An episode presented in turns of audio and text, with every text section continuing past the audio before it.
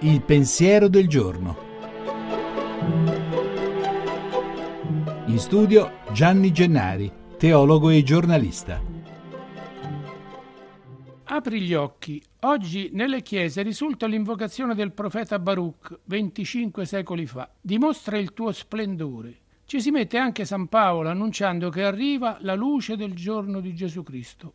Poi nel Vangelo di Luca si legge che nell'anno quindicesimo dell'imperio di Tiberio Cesare, un certo Giovanni, figlio di Zaccaria, comincia ad annunciare a tutti l'arrivo di uno nel quale ogni uomo vedrà lo splendore di Dio. Splendore, luce e salvezza per ogni uomo in questo che arriva. Dicono che è quello che chiamano Gesù di Nazareth. Noi non lo abbiamo ancora visto coi nostri occhi, a differenza di Giovanni Battista, ma una volta chiusi gli occhi di carne si apriranno gli altri, chiamiamoli occhi di cristallo, come di recente ha detto Papa Francesco, e ogni uomo lo vedrà faccia a faccia, anche noi. Va bene, ma adesso come e dove lo possiamo vedere questo Gesù Salvatore di tutti gli uomini? La risposta della fede cristiana è questa. Ogni uomo che passa, ogni uomo fratello, può essere per noi la sua vera immagine. Lo ha detto lui del resto. Dovremmo, dobbiamo riconoscerlo in ogni incontro con i fratelli. Lo vediamo nel prossimo dunque, ma non solo, anche nella sua parola, che per noi è il Vangelo, e anche nel pane dell'Eucarestia, quando con i fratelli di fede facciamo memoria del suo amore fino alla fine. Basta tenere aperti gli occhi, già ora. Buona domenica.